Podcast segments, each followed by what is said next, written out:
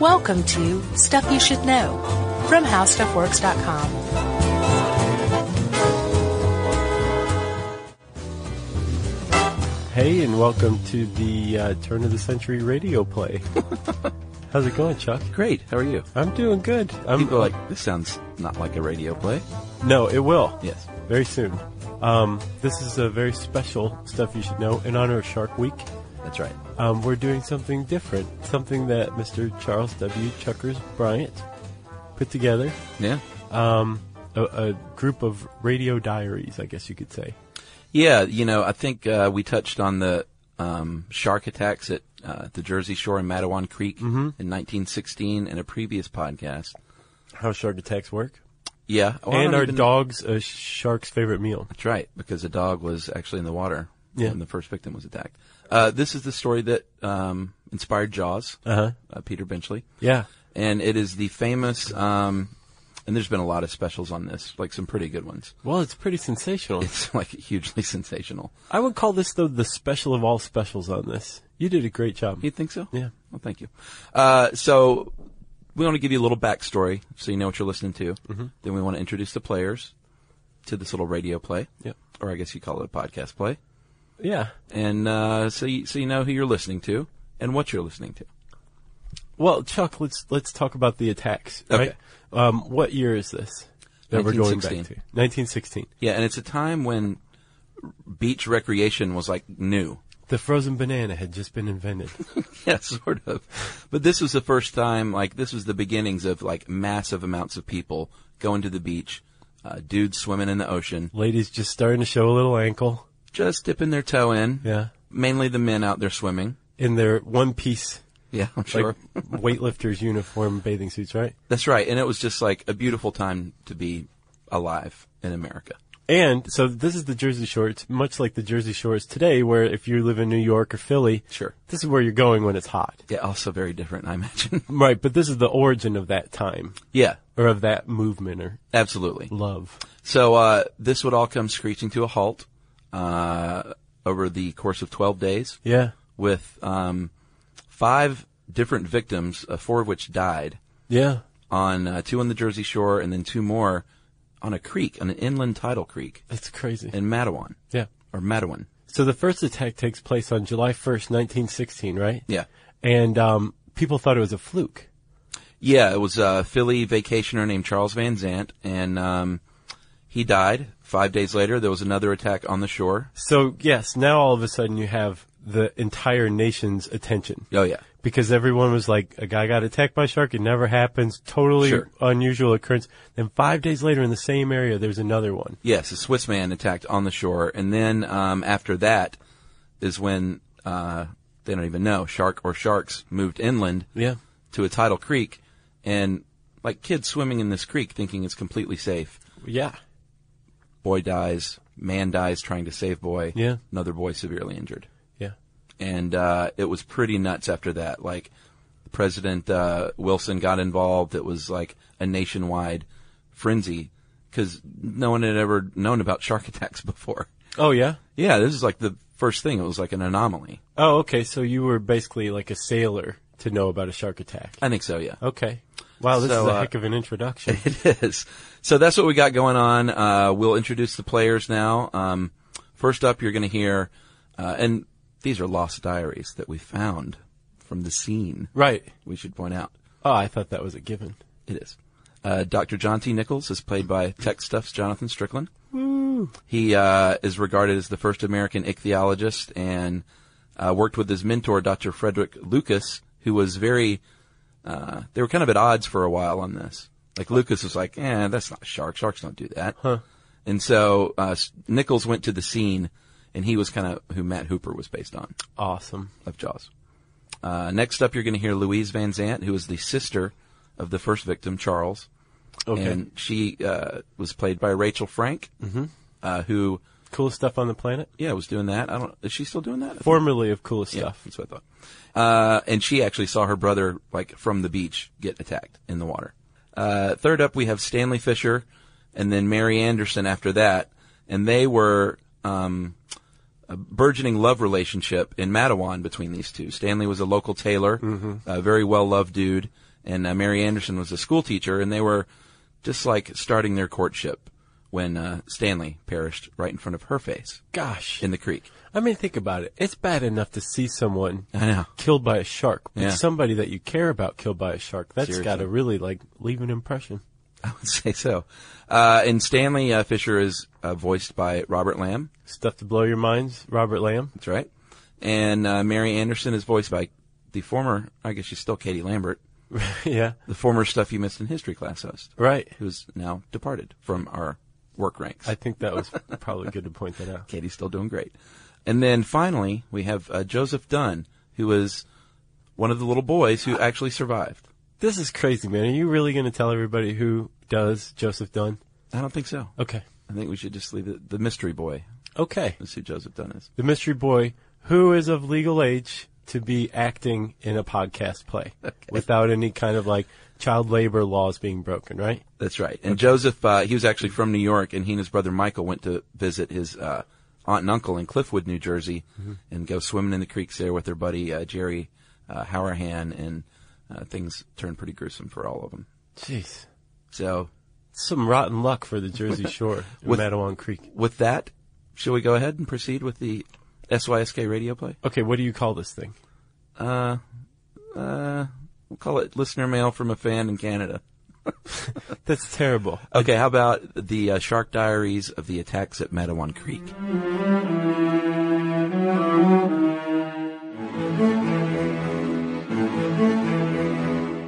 July 1st, 1916, 4 p.m. Dear Diary, we're headed to Beach Haven on the train, and it could not be any hotter. I'm covered from head to toe in wool and cotton, and it is quite tiresome. I considered trying the ocean out this time, but Father says that women should not bathe with men. Besides, whoever thought wool stockings and seawater go together should be run up a flagpole. Lead weights in the hem of the skirt. It's as if they're attempting to drown us. Even so, it will be grand to be at the beach for Independence Day. My brother is beside me, making fun of my diary. He has threatened to steal it and share it around his office. I'm sure they would be quite bored with it, though. We must be close to arriving because I can smell the salty air.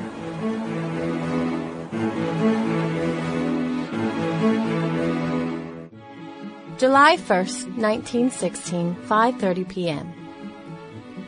Dear Diary, The resorts are all booked full, and I bet half of New Jersey and Pennsylvania are at the shore. Every 15 minutes, a train dispatches another thousand people. It is quite a sight. Who would have thought that the ocean would draw such a crowd? There are young men everywhere, playing cards and keeping an eye out for comers. Father and sister are resting up before dinner, and I'm roasting on the hot sand watching my brother swim to England, presumably. He promised me a walk on the beach, but befriended a dog that seemed keen for a swim instead. I call him Patches. Currently, he and Patches are swimming out well past the others, both doing their best dog paddle. I can barely see him from here, but he looks to be having loads of fun. He's yelling and waving his arms for Patches, but it looks like the pooch has exhausted himself and is heading back. I'm beginning to think that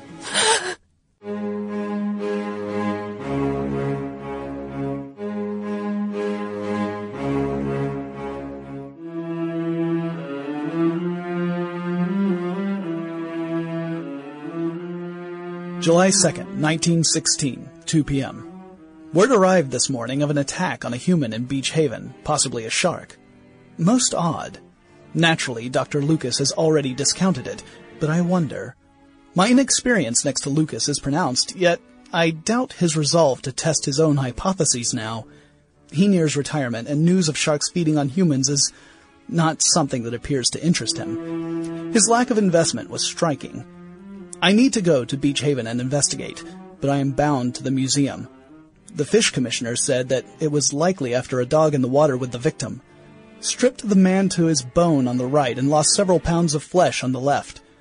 My early thought is a tiger, or perhaps a bull. Lucas is convinced there are no great whites round here. The victim was 25. Very young. July 2nd, 1916, 3:30 a.m. Dear diary, I cannot believe the words that I am about to write. My brother has died. He was swimming far out in the water when the people around me began shouting. I, I saw a long dark shadow in the water just behind him. A man said that it was a shark, but I don't know. I've never seen one. It had a tall fin that sat high in the water. It took him by the legs and drew him under. A lifeguard swam out to retrieve him, but it was too late. He was gone by the time he reached shore. The water ran red with his blood around my feet, and I've never felt so helpless in all my life. His left thigh was in shreds all the way to the bone. His right leg was hollowed out from waist to knee. His lifeless face stared skyward.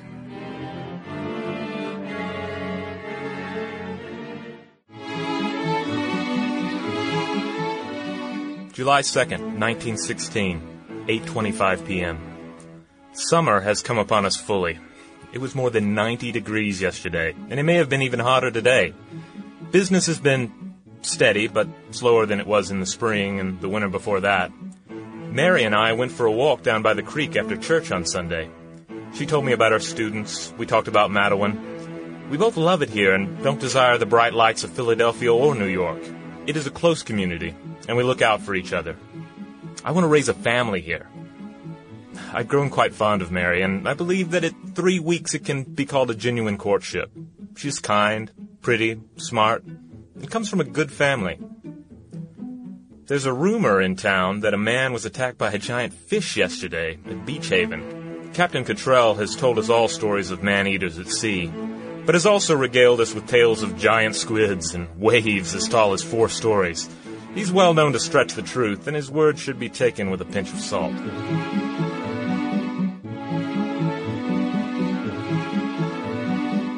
July 2nd, 1916, 7:36 p.m. Dear Diary, July, oh July, I cannot believe I have not written in my diary since the end of the school year. Summer break was supposed to be my time to catch up on this sort of thing. Ah well, la-di-da. I am being courted by a man. He's tall and broad with blonde hair and blue eyes, very handsome. He's beloved in town as well. His name is reputable as the mayor himself. He's a tailor and has one of only four shops on Main Street, and is consequently quite a snappy dresser. We took a walk after church on Sunday and talked about life and our hopes and dreams and our families and our past and our future. I'm just over the moon about it, really. He loves Matawan as much as I do and would not give a nickel for the bells and whistles of Philadelphia. We were in his shop this afternoon and I watched him cut a suit jacket. It was really something, a true art. A strange thing happened as well. Captain Cottrell came by and told us a man in Beach Haven was attacked by a fish, perhaps a shark. Very odd to hear such a thing.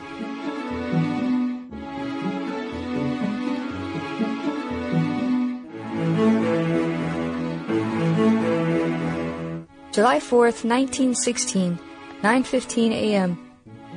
Dear Diary, Today is Independence Day and it's very hot here in New York. Father is home because it's a holiday for families. We're supposed to think about freedom today, but I don't know what they mean. My brother told me there was a man who got eaten by a shark in New Jersey, but I think he's just trying to scare me because we're traveling to visit my aunt's house in Cliffwood next week. They say a lot of people go to the beach now and swim in the ocean, but we only go in the creek in Matawan with our friends. We're going to the parade later today. My brother said he would buy firecrackers, even though Mom said not to. I'm putting a picture of New York in this diary so I can show my friends at Matawan what the city looks like. I hope I get a good mark for my diary writing project when we start school. I like it. July 3rd, 1916, 5:17 p.m. Dear Diary, I decided to take lunch to Stanley today at his shop. I do not want to run him off by calling too much, but I missed him, so I threw caution to the wind. He seemed very pleased to see me, and we made plans to go to the Twin Lights Lighthouse at the Atlantic Highlands on the bay.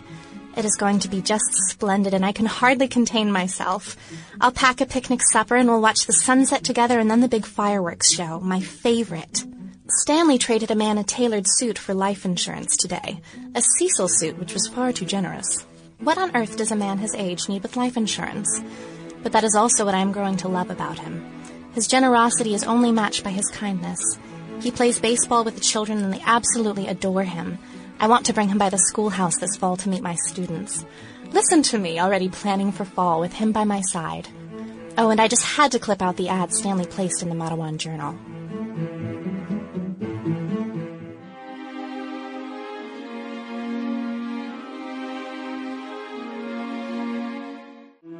July 5th, 1916, 11:20 p.m. Dear diary, I met the lifeguard who tried to save my brother at the funeral. He was very kind. I believe that he did everything he could do to save my brother. No one has ever been attacked by a fish before, and many doubt the events as they occurred.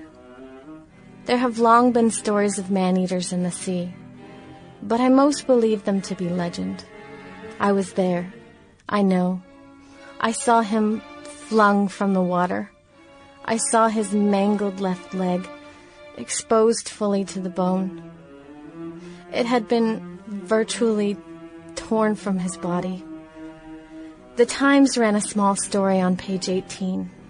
My brother deserved more, so much more.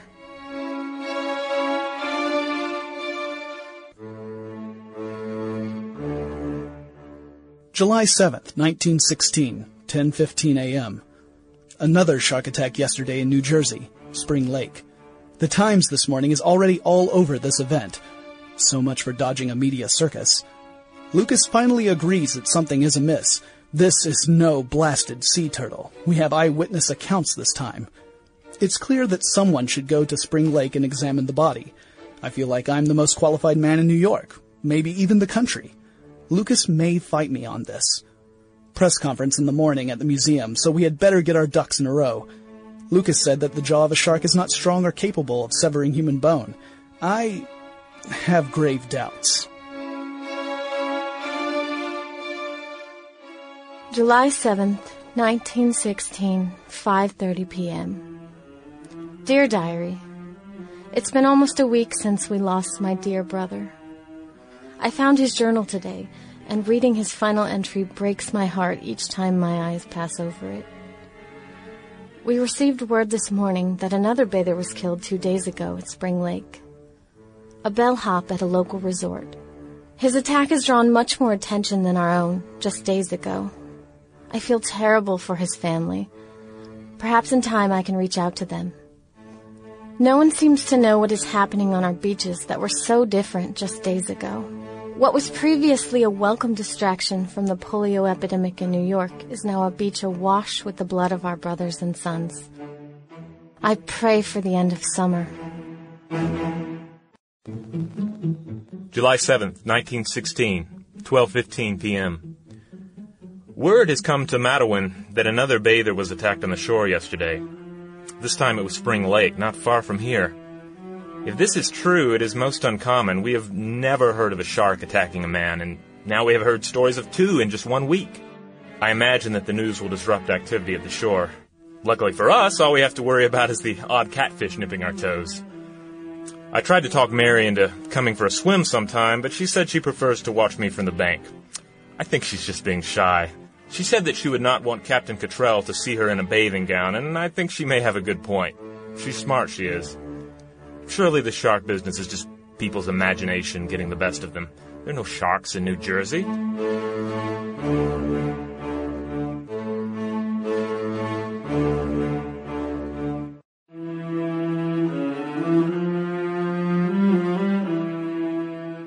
July 7th, 1916, 2:17 p.m. Stanley just phoned and said that Captain Cottrell reported another shark attack on the shore. They did not believe him at first, but the newspaper confirmed it. It was at Spring Lake this time, which means much more to do about it, I'm sure. Stanley said that a scientist in the paper insisted that sharks do not come to New Jersey, and even if they did, they would not be interested in humans. I just do not know what to think. Sharks biting people in New Jersey. Who ever heard of such a thing? Stanley swims in the creek, but you would not catch me dead in there. You cannot see six inches into the water.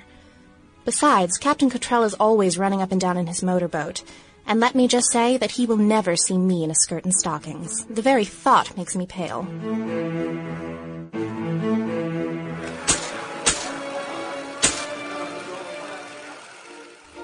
July 8th, 1916, 3 p.m.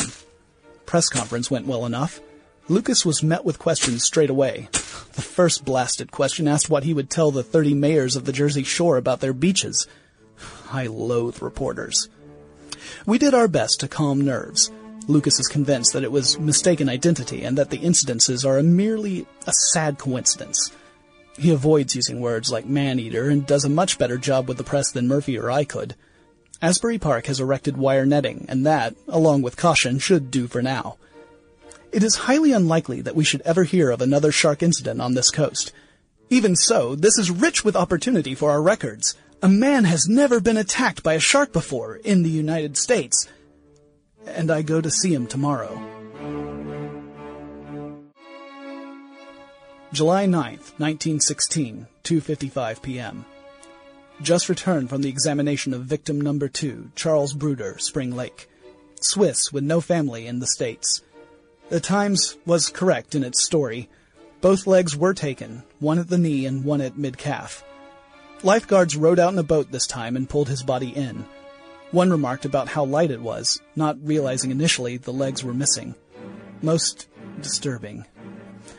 The flesh was torn in strips, jagged, the bones splintered like wood. There is no doubt that this was the result of a shark. But what species?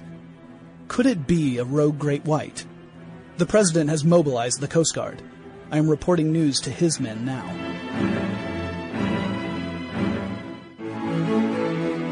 July 9th, 1916, 12:30 p.m. Dear Diary, my brother told me today in church that another man was eaten by a shark in New Jersey, but mom said it wasn't true. She said they both got bit and died. But sharks only go into the ocean, and I don't need to be scared of them in Matawan. Mom said after supper tonight she's going to talk to her aunt on the telephone, and my brother and I could talk to our friend in Matawan because he has a telephone now too. July 10th, 1916, 8 a.m. Dear Diary, My brother and I talked to our friend on the telephone last night. It was really swell. Mom says that he's a hooligan, but my brother said he's a good egg and swims good too. We asked him about the sharks, and he said nobody there talked about it, but they are sad. He said we could sneak into the dock at the New Jersey Clay Company, and no sharks are there.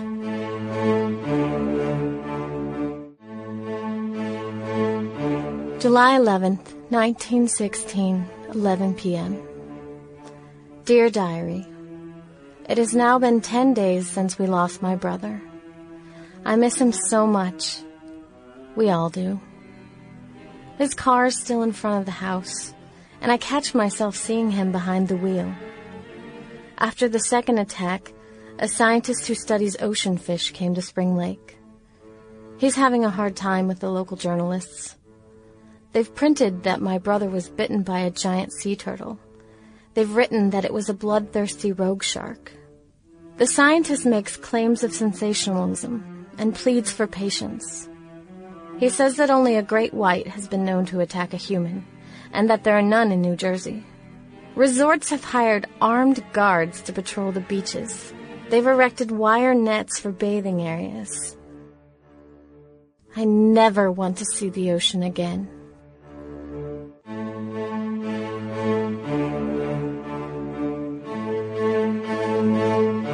July 11th, 1916, 9:15 p.m. Dear Diary, I'm in bed now. My brother is teasing me. He said that when we go back to Matawan, it's going to be scary.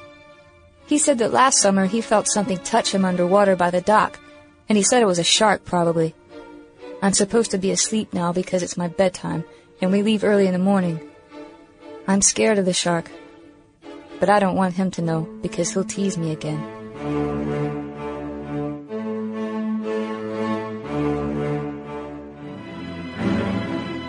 July 12th, 1916, 8:11 a.m. Back at the museum at last. Seems like all is calm now. It has been nearly a week since the Bruder attack. The media has taken a rest for the time being. There is much research to be done now. Lucas and Murphy are keen to hear my account. Everyone looks to us now for answers, and for now, my colleagues are deferring to me as the only ichthyologist. Popular theories abound. Ship sinkings and sailor deaths in the North Sea are creating a taste for human flesh. Naval bombings are driving European sharks this way. Some have even said it was a purposeful conspiracy of the Germans to lure us into war. It's tiresome to deal with such poppycock. My strongest inclination is that there is a Pacific weather phenomenon known as El Nino that has shifted the warm Gulf Stream closer to shore. This has brought sharks that have never been to our waters. More later.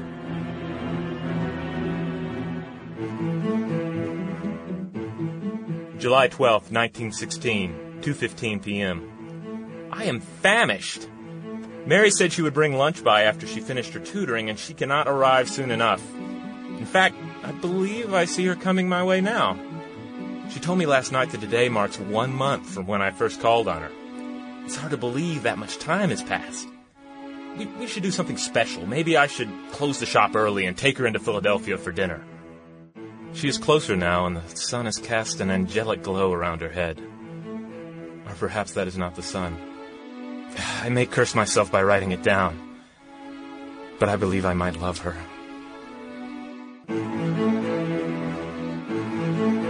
July 12th, 1916, 7:03 a.m. Dear Diary, I feel positively on cloud 9 this morning. Today marks one full month since Stanley first called. Everything is going so well, I hate to tempt fate by writing about it. But I think that I may be in love. It gives me goosebumps to even write such a thing. I stopped by his shop yesterday evening and he was going out with Red to play baseball with the boys. He invited me to come along and watch and was surprised to learn that I enjoy the game very much. It's very exciting to me and there's a great level of skill involved. He is so wonderful with the boys. They love him and fight over whose team he should play on. It has been a full week since any word of shark attacks. We are all relieved to know that it is over. The scientists from New York are learning what happened and trying to decide why this occurred. It has largely perplexed them. I do not plan to go to the ocean anytime soon, even so. I don't like the boys in my class or Stanley swimming much at all, but the creek feels like a much safer option. July 12th, 1916, 8 a.m. Dear Diary, I had a bad dream that a giant fish with a big mouth ate me. I don't know if it was a shark because I've never seen one. It was as big as a streetcar and had long teeth and were red. I was swimming in the creek with my brother and my friend, but they looked different. The fish bit my leg and pulled me in the creek, but I came up and I was in the ocean. My aunt was on the beach in a wooden chair, but she could not hear me scream. Then my brother was in a boat beside me, and I tried to climb in. He laughed and kicked me until I fell on the ocean, and the big fish bit me again until he ate me. I woke up and my brother said I was screaming, so I guess I really did scream when I was asleep. I don't want to go to Matawan anymore. Maybe I can fake sick and stay in Cliffwood. We leave on the 9:30 train.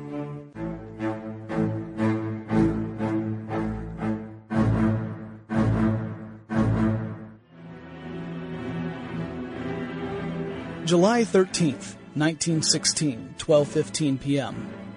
Shocking news today. Word in from Matawan, New Jersey of three shark attacks in the tidal creek. This is very difficult to believe, and we all suspect that the state has succumbed to shark hysteria. Matawan is a full 11 miles inland. Very doubtful. Regardless, Dr. Lucas has dispatched me directly. I depart on the morning train.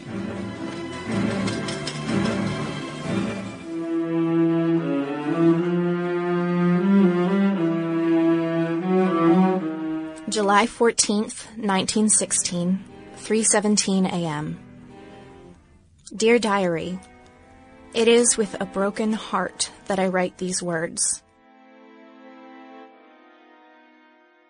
Stanley is dead.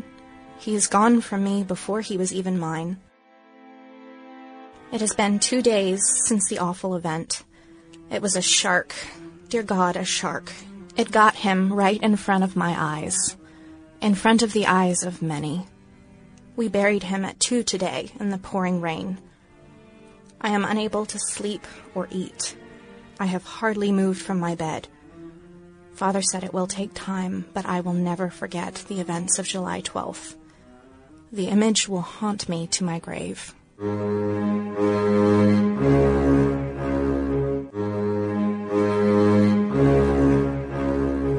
July 14th, 1916, 6:14 p.m. Today I examined two of the victims. A man named Fisher who was trying to retrieve the body of another victim, a boy named Stillwell. Another boy, Joseph Dunn, is the only survivor and is recovering in the hospital. His left calf is torn to pieces. Fisher's injury was similar to the two at the shore. The right thigh had a deep wound and the femoral artery was severed. There was no way to stop the blood. He was taken in front of dozens of locals, including his new sweetheart. Stillwell was not recovered until the following day. His left ankle was chewed off, left thigh mangled from hip to knee. His left abdominal region was open and his intestines were nearly all torn out. The right hip, chest muscle, and left shoulder were also lost. His right leg and face were the only parts untouched. July 15th, 1916, 9:47 p.m. I have just returned to my boarding house after 2 days of chaos. Matawan has turned into a battleground. Men dangle legs of lamb and sides of beef from the bridges. There's a near constant barrage of exploding dynamite. Women line the banks with rifles. Their methods are not safe, but I cannot deny my desire to catch the beast. I believe that the shark is moving north and attacking people on its journey. I suspect it is either a rogue white or a tiger shark that has strayed thousands of miles from its natural environment. July 16th, 1916, 8:13 p.m. Back at the museum again. The shark hunt in Matawan seems to be working, but I doubt that any caught so far are responsible. Could be the work of more than one. A local sea captain named Cottrell caught a seven footer and has it on ice in town, a nickel per viewing. A nine footer was captured in Long Branch, 325 pounds. Lucas informed us that a man drowned at the Atlantic Highlands yesterday. People were afraid he was being attacked by a shark. The headlines now reach all the way from London. A parcel was delivered today from the men who captured a seven footer. It contained human bones taken from the belly and a description. Dark, dull blue, white belly. They said a man's head could fit inside its mouth. Sounds like a small great white to me. Upon examination, however, the bones, while human, were from the lower arm. All five victims in New Jersey were attacked at the legs. This means there's been at least one unreported attack. People will never hear the word shark again without feeling fear.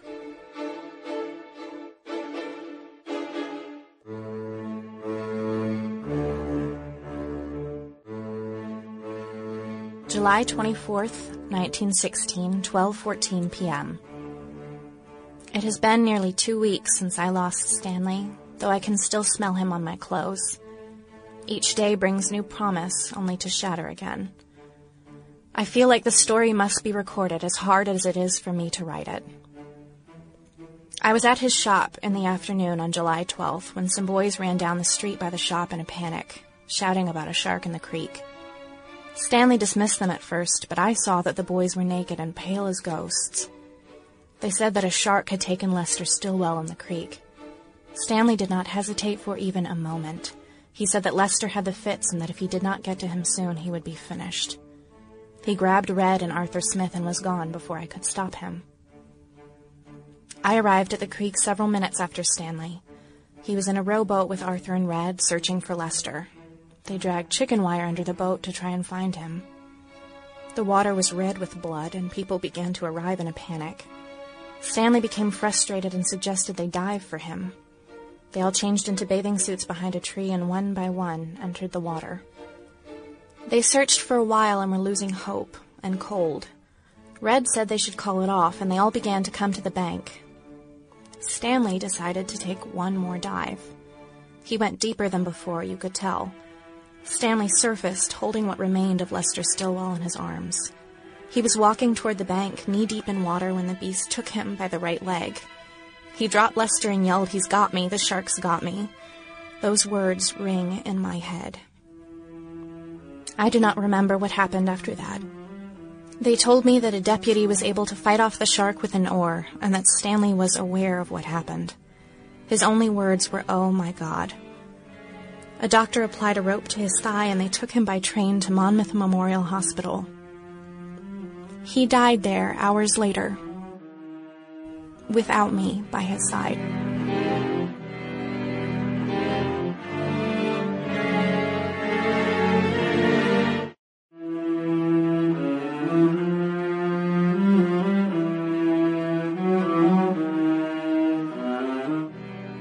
August 15th, 1916, 5:15 p.m.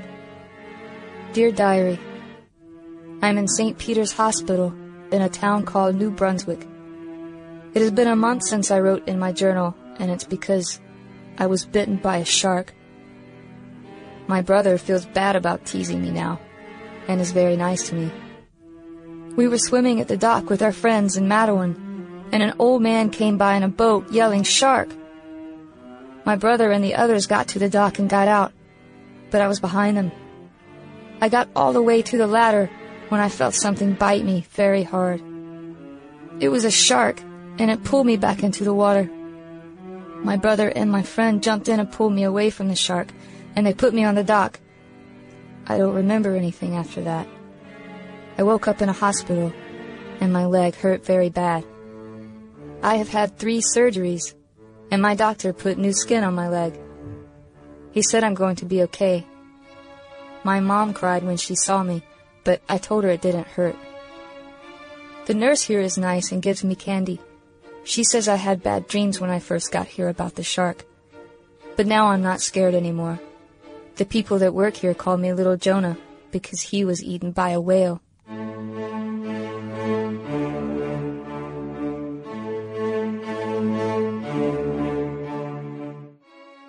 August 21st, 1916, 6 p.m. Dear Diary, They let me walk today with crutches, and it hurt some. The doctor said that it would not hurt forever. My mom told me today about the other people in Matawan who died because of the shark. Some boy named Lester Stillwell, and a man who tried to save Lester. I think his name was Stanley. That makes me sad for their families. They say that I'm brave, but four people got killed by the shark, and I think the least I could do is feel fortunate I'm okay.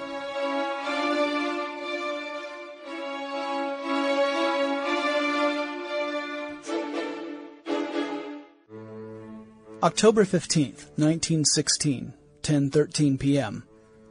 It has been 3 months since the terror at Matawan Creek. Joseph Dunn fully recovered and was released home 1 month ago.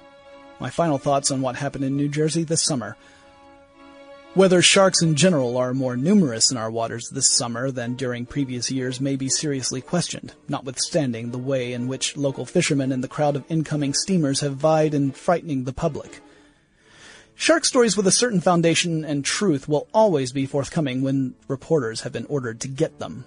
It may be recalled that the summer of 1915, although marked by no such horrifying events as we have known this year, was nevertheless popularly considered an exceptional shark season. So now we must move forward and try to learn from the events of July 1916. A summer that I believe, in the future, may be remembered not only as a terrible tragedy, but as the birth of modern ichthyology.